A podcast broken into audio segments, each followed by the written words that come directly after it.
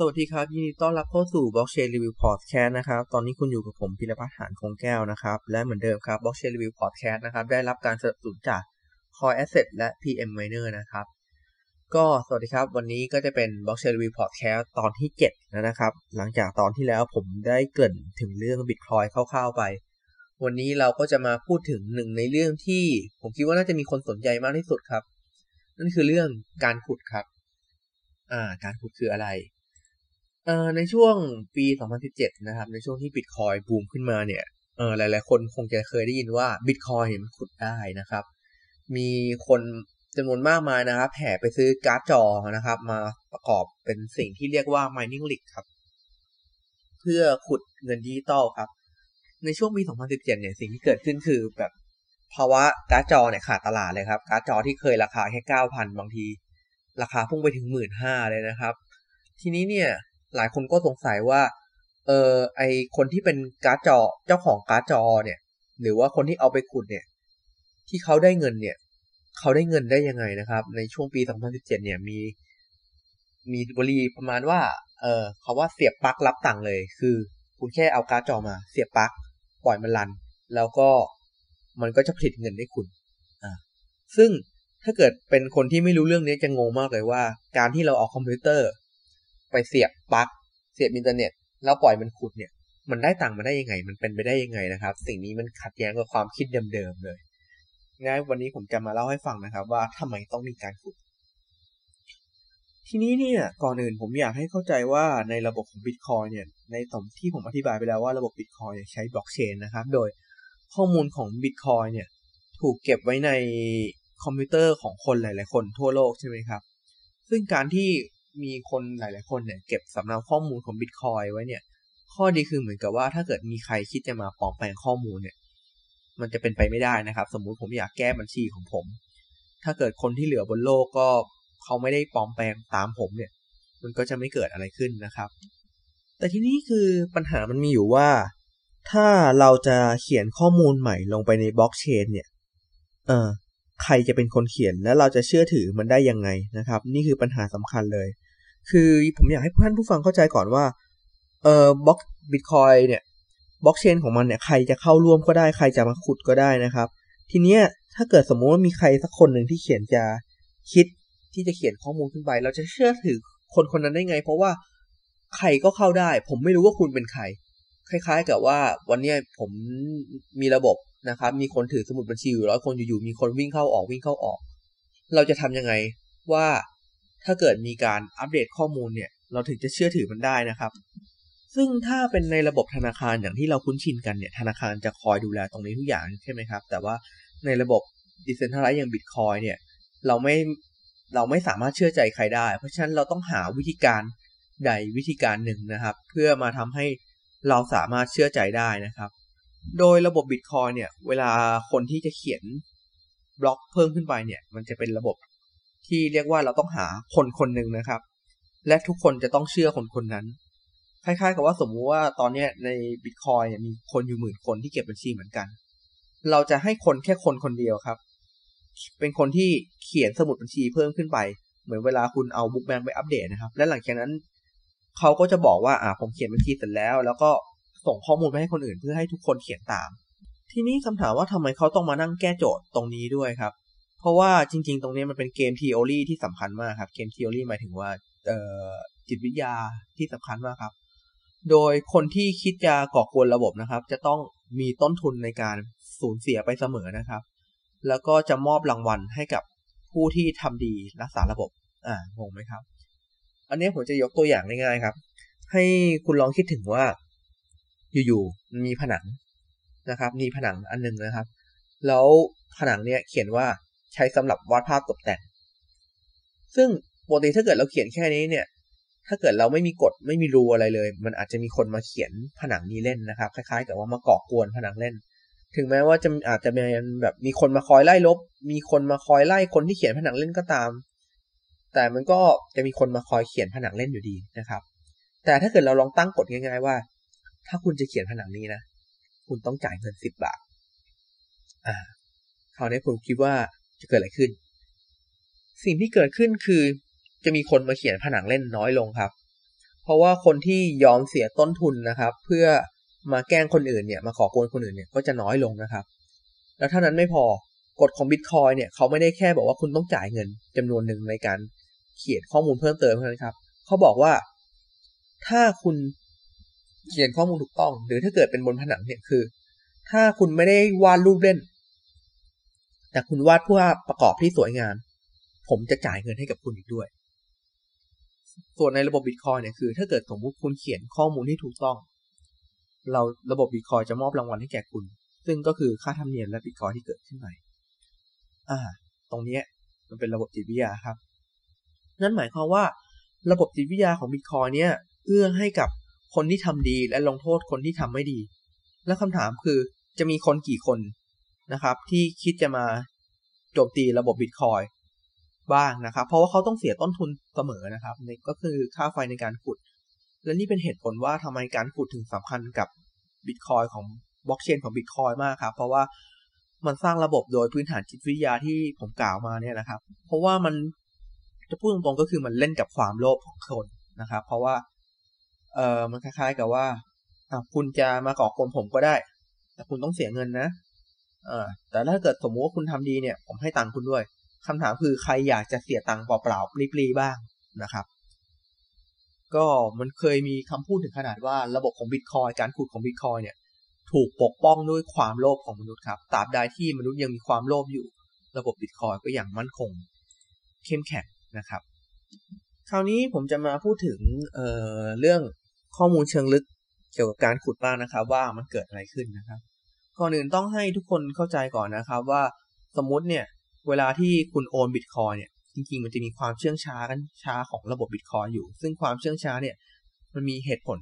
ที่มาที่ไปอยู่เสมอนะครับ สมมุติว่า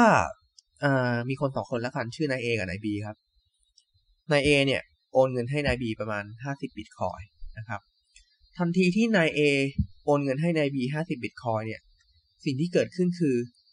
มันจะเกิดการสร้างใบโอนครับ ซึ่งมันคล้ายๆกับเราเขียนเช็คที่ยังไม่มีลายเซ็นครับ และหลังและมันก็จะเป็นเช็คที่บอกว่าอ่านายเอโอนให้นายบี50บิตคอยนะ หลังจากนั้นเนี่ยทันทีที่เราได้เช็คที่ยังไม่มีลายเซ็นแล้วเนี่ย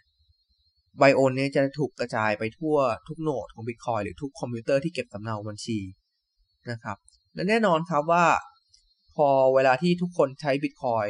เนี่ย มันไม่ได้มีแค่ไบโอนใบเดียวครับ มันจะมีไบโอนจำนวนมากมายที่เกิดขึ้น แต่แน่นอนไบโอนพวกนี้เป็นไบโอนที่ยังไม่ยืนยันเฉยๆนะครับ เป็นเหมือนกับเช็คที่ยังไม่ถูกเขียนลายเซ็นทุรกคำเนี้ย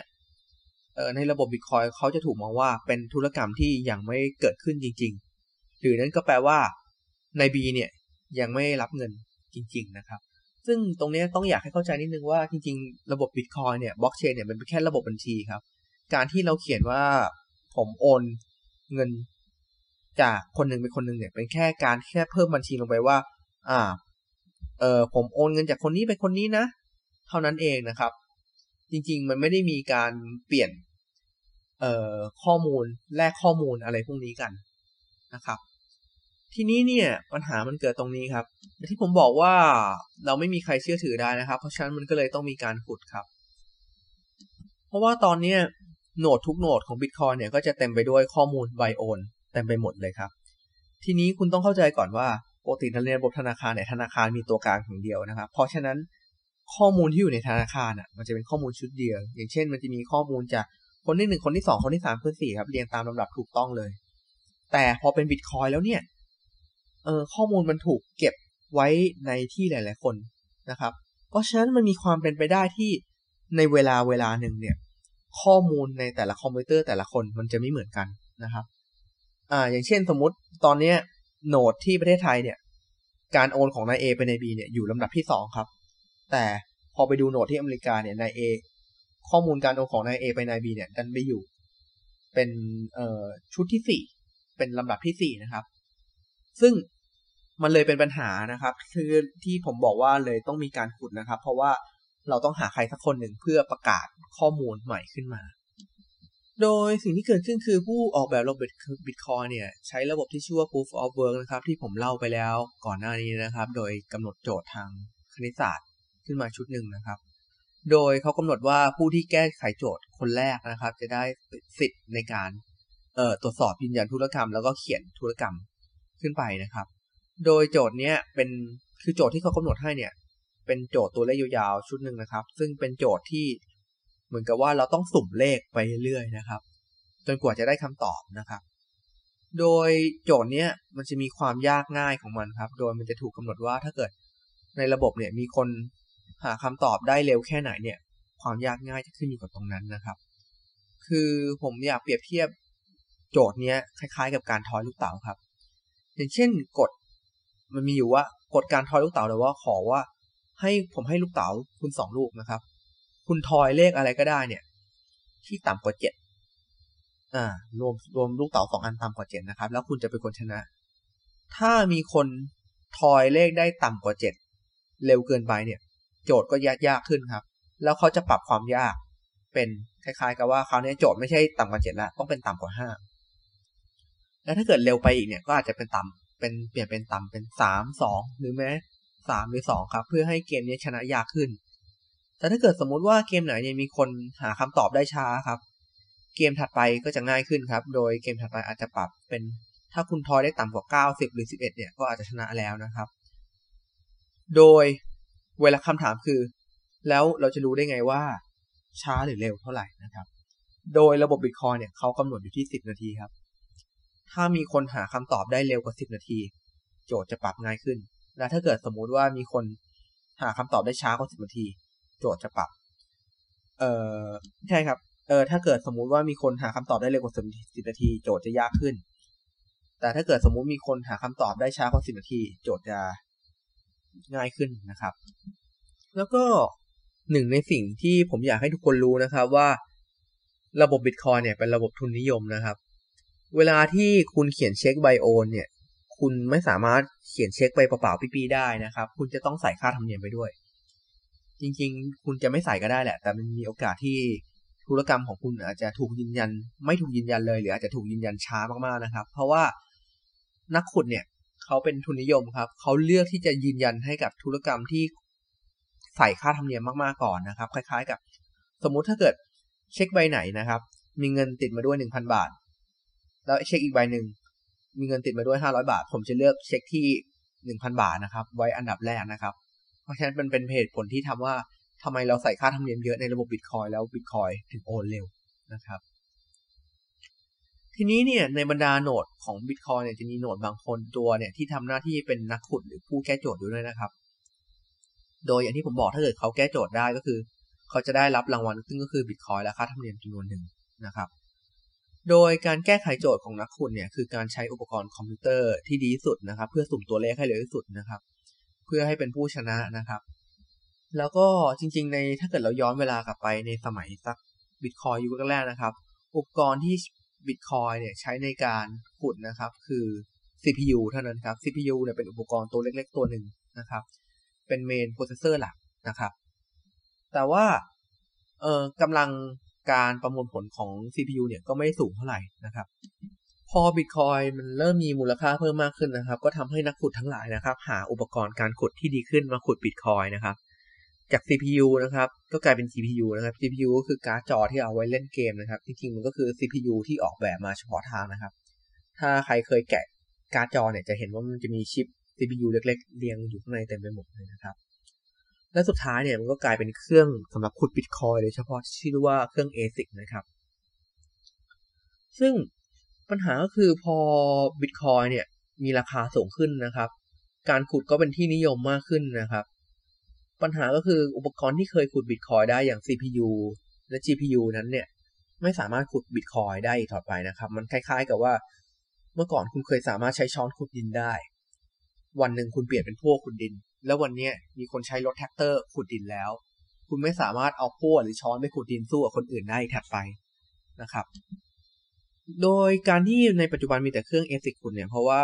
เครื่อง ASIC เป็นเครื่องมือชนิดพิเศษที่ใช้กำลังใช้สำหรับการขุดบิตคอยเท่านั้นครับกำลังประมวลผลมันสูงมาก เช่นเครื่อง Antminer S9 เนี่ย ถ้าเทียบกับ GPU แล้วเนี่ย มันมีกำลังขุดมากกว่าถึงแสนเท่าเลยนะครับ เพราะฉะนั้น GPU จึงไม่สามารถใช้ขุดบิตคอยได้อีกต่อไปนะครับ ปัจจุบันการที่คุณเห็นคนประกอบการ์ดจอขุดนะครับ เขาใช้ขุดเงินดิจิตอลสกุลอื่น เช่น Ethereum นะครับ ในอัลกอริทึมที่ชื่อว่า Ethashนะครับ อ่า แต่ตรงนี้จะลงลึกไปนิดนึงนะครับ ทีนี้เรามาพูดถึงเรื่องถัดไป ทีนี้ประเด็นมันมีอยู่ว่าการขุดบิตคอยเนี่ยปัจจุบันเป็นสิ่งที่นิยมไปทั่วโลกนะครับ แล้วก็มีปริมาณนักขุดมหาศาล ถ้าสมมุติผมเป็นคนทั่วไปเนี่ย ผมอยากจะเป็นนักขุดนะครับ มันมีโอกาสน้อยมากๆนะครับ ที่ผมจะไปแบบแข่งขันคนอื่นชนะนะครับ โอกาสที่ผมจะได้บิตคอยที่เป็นรางวัลเนี่ยคงจะลิบหลี่มาก สิ่งที่เกิดขึ้นคือมันจะเลยมีการรวมตัวขึ้นของกลุ่มนักขุดนะครับจนเกิดเป็นสิ่งที่เรียกว่าผูคล้ายๆกับเป็นเกมกีฬาสีอย่างหนึ่งนะครับ คือคล้ายๆกับว่าเราจะรวมพลังงานขุดที่เรามีเนี่ยให้กับหัวหน้าทีมเราแล้วให้หัวหน้าทีมเราไปแย่งชิงมา ถ้าเกิดหัวหน้าทีมเราแย่งชนะนะครับ ก็จะมาแบ่งให้กับลูกทีมนะครับ ตามสัดส่วน ทีนี้เนี่ย พอเราหาผู้ชนะเจอสมมติมีคนชนะแล้วนะครับ ผู้ชนะเนี่ยก็จะได้สิทธิ์ในการตรวจสอบว่าข้อมูลบิตคอยที่เกิดขึ้นในช่วงเวลาหนึ่งเนี่ย ถูกต้องไหมนะครับ แล้วเขาก็จะประกาศว่าอ่าข้อมูลตรงนี้ถูกยืนยันแล้วนะครับ แล้วก็มันจะกลายเป็นการต่อบล็อกขึ้นมา แล้วก็จะถูกข้อมูลนี้ก็จะสูตรส่งถูกส่งไปให้กับโนดอื่น ๆนะครับ ในระบบนะครับ แล้วว่าธุรกรรมอะไรบ้างที่ถูกยืนยันเหมือนกับว่าบุ๊กแบงค์ถูกอัปเดตนะครับ แล้วก็จะมีรายการโอนที่เกิดขึ้นกับจากนาย A เป็นนาย B และนาย B ก็จะได้เงินนะครับ แต่ทีนี้เนี่ย อันเนี้ยพอจบครบจบกระบวนการแล้วเนี่ย จริงๆแล้วเนี่ยในทาง ในระบบบล็อกเชนเนี่ยเราจะเรียกกระบวนการนี้ครั้งหนึ่งว่าหนึ่ง confirm นะครับ ซึ่งหมายความว่าบล็อกสามารถต่อขึ้นไปได้หนึ่งบล็อกนะครับ ซึ่งประเด็นคือเหมือนกับว่าในระบบบิตคอยเนี่ยคนส่วนใหญ่เขาจะไม่ค่อยเชื่อกันหรอกครับว่าการที่เหมือนกับว่าบล็อกต่อขึ้นไปหนึ่งบล็อกเนี่ยจะเชื่อจะน่าเชื่อถือได้นะครับเออมันจะต้องรอให้บล็อกถูกต่อขึ้นไปเยอะๆก่อนทำไมต้องรอให้บล็อกต่อไปเยอะๆนะครับ ก็จริงๆเพราะเหตุผลเดียวกันครับ เพราะว่า เอ่อบล็อกบิตคอยบล็อกเชนเนี่ย เป็นระบบที่ run ด้วยคอมพิวเตอร์หมื่นตัวครับ มันมีโอกาสที่เป็นไปได้ที่คอมพิวเตอร์สองตัวเนี่ย จะหาคำตอบได้ในเวลาไล่เลี่ยกันหรือพร้อมกันครับ เพราะฉะนั้นเนี่ยระบบบิตคอยจึงกำหนดขึ้นมาว่า อ่า มันขึ้นอยู่กับคนไม่ใช่ระบบบิตคอยกำหนดสิต้องพูดว่าขึ้นอยู่กับคนด้วยนะครับว่า การโอนที่คุณจะสามารถเชื่อถือได้เนี่ย จะต้องมี confirmation เท่าไหร่นะครับ โดยทั่วไปก็จะประมาณ 3-6 นะครับ ถ้าคุณเคยโอนบิตคอยเนี่ย คุณก็จะรู้ว่าบิตคอยเนี่ยจะต้องใช้เวลา 3-6 confirm นะครับ ถึงจะเชื่อถือได้นะครับ ทีนี้มาถึงคำถามว่าบิตคอยที่คนขุดได้เนี่ย มีรางวัลเท่าไหร่นะครับ เอ่อ โดยที่สมมุติว่ามีการขุดครบหนึ่งครั้งนะครับ ครบรอบมีการเขียนประกาศบล็อกขึ้นไปเนี่ยบิตคอยที่เกิดใหม่นะครับ จะ ตอนนี้มีอยู่ที่ 12.5 บิตคอยนะครับ ซึ่งเป็นบิตคอยที่เกิดใหม่เลยเหมือนการเราผลิตแบงค์เพิ่มนะครับ สมมุติว่าถ้าเกิดในระบบของบิตคอยตอนนี้มีอยู่ 100 บิตคอยเมื่อเราขุดเสร็จทีหนึ่งก็จะมี 112.5 บิตคอยนะครับ แล้วก็มันจะมีค่าธรรมเนียมที่คนยินดีจ่ายเข้าไปด้วย แต่ตัวนี้จะเป็นเลขที่ไม่แน่ไม่นอน แล้วก็ค่าธรรมเนียมเนี่ยมันจะเป็นบิตคอยเก่าๆที่เหมือนกับว่าคนเคยใช้ไปแล้วนะครับ แล้วก็อย่างที่ผมกล่าวไว้ในตอนแรกนะครับ ว่าโจทย์ของที่นักขุดแก้ไขเนี่ยมันจะมีค่าความยากอยู่ที่เรียกว่าค่า difficulty นะครับ หรือถ้าเกิดสายขุดจะเรียกว่าค่าดิฟค่าดิฟนะครับ โดยค่าตัวนี้จะเป็นตัวควบคุมให้โจทย์ทุกโจทย์นะครับถูกแก้ไขในเวลา 10 นาที เพื่อให้บิตคอยถูกผลิตออกมาทุก 10 นาทีนะครับ เพื่อให้ supply ของบิตคอยเนี่ยไม่เฟ้อนะครับ เพราะคุณคิดดูถ้าเกิดบิตคอยถูกแก้ไขได้เร็วกว่า 10 นาทีและเร็วขึ้นเรื่อยๆเนี่ย ถ้าบิตคอยถูกผลิตออกมาเร็วเกินไป มันก็จะไม่มีค่าอะไรนะครับ ทีนี้เนี่ย อีกหนึ่งอย่างหนึ่งสิ่งที่ทุกคนควรรู้คือ supply ของบิตคอยเนี่ย มันจะลดลงครึ่งหนึ่งทุกๆ 4 ปีครับ โดยทางศัพท์เทคนิคเนี่ยเราจะเรียกสิ่งนี้เรียกว่ากฎการ halving ครับ โดยทุกๆ 4 ปีเนี่ย supply ของบิตคอยเนี่ยจะลดลงครึ่งหนึ่งครับ โดยในปี 2009 เนี่ยบิตคอยทุก 10 นาทีนะครับ จะมีบิตคอยผลิตขึ้นมา 50 BTC นะครับ และพอผ่านไป 4 ปีเนี่ยบิตคอยจะเกิดน้อยลงครึ่งหนึ่งนะครับ จาก 50 เป็น 25 เป็น 12.5 นะครับ แล้วก็เป็น 6.25 ซึ่งจากการคำนวณแล้วเนี่ยบิตคอยเนี่ยจะถูกขุดขึ้นมาทั้งหมดภายในปี 2140 นะครับ และนั่นจะเป็น และหลังจากนั้นเนี่ยจะไม่มีบิตคอยใหม่ ๆ ที่ เอ่อถูกขุดขึ้นมา แต่ว่าก็มีคนถามบ่อยๆว่าอ้าวแล้วพอไม่มีบิตคอย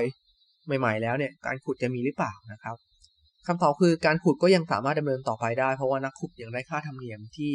ผู้โอนยินดีจ่ายให้นั่นเองนะครับ ซึ่งโดยสรุปแล้วเนี่ยจริงๆ การขุดมันเป็นสิ่งที่ทำให้ระบบบิตคอยเนี่ยปลอดภัยมากๆเลยนะครับทำไมถึงปลอดภัยมากๆนะครับ ว่าสมมุติถ้าเกิดคุณคิดจะโกงระบบของบิตคอยเนี่ย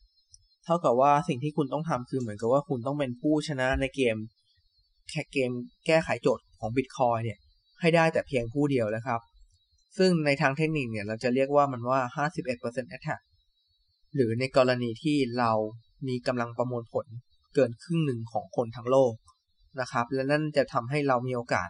เป็นคนเดียวที่มีสิทธิ์เขียนบล็อกนะครับ แล้วก็มันจะทำให้เหมือนกับว่าเรามีโอกาสที่มันจะยากนิดนึงนะครับ เดี๋ยวผมจะอธิบายในภายหลัง แต่ว่ามันจะมีโอกาสที่เหมือนกับว่า เราสามารถย้อนธุรกรรมของบิตคอยได้นะครับ คล้ายๆ กับว่าผมโอนเงินให้คุณ ผมได้ของจากคุณมา ผมซื้อของจากคุณอะผมเอาตังค์ให้คุณแล้ว แล้วผมก็ทำ51%นะแท็กโจมตีระบบบิตคอยให้ผมได้ตังค์ของผมกลับมานะครับ ซึ่งตรงนี้เนี่ย คนที่คิดจะมีต้นทุนครึ่งหนึ่งของระบบบิตคอยเนี่ยมันมหาศาลมากครับ มันมหาศาลมากๆเลย จนเหมือนกับว่าแทบจะเป็นไปไม่ได้นะครับ ก็คงจะประมาณนี้นะครับ เกี่ยวกับเรื่องการขุดบิตคอยนะครับ ก็หวังว่าทุกคนจะได้เข้าใจว่าการขุดบิตคอยนะครับเอ่อทำไมมันเกิดอะไรขึ้น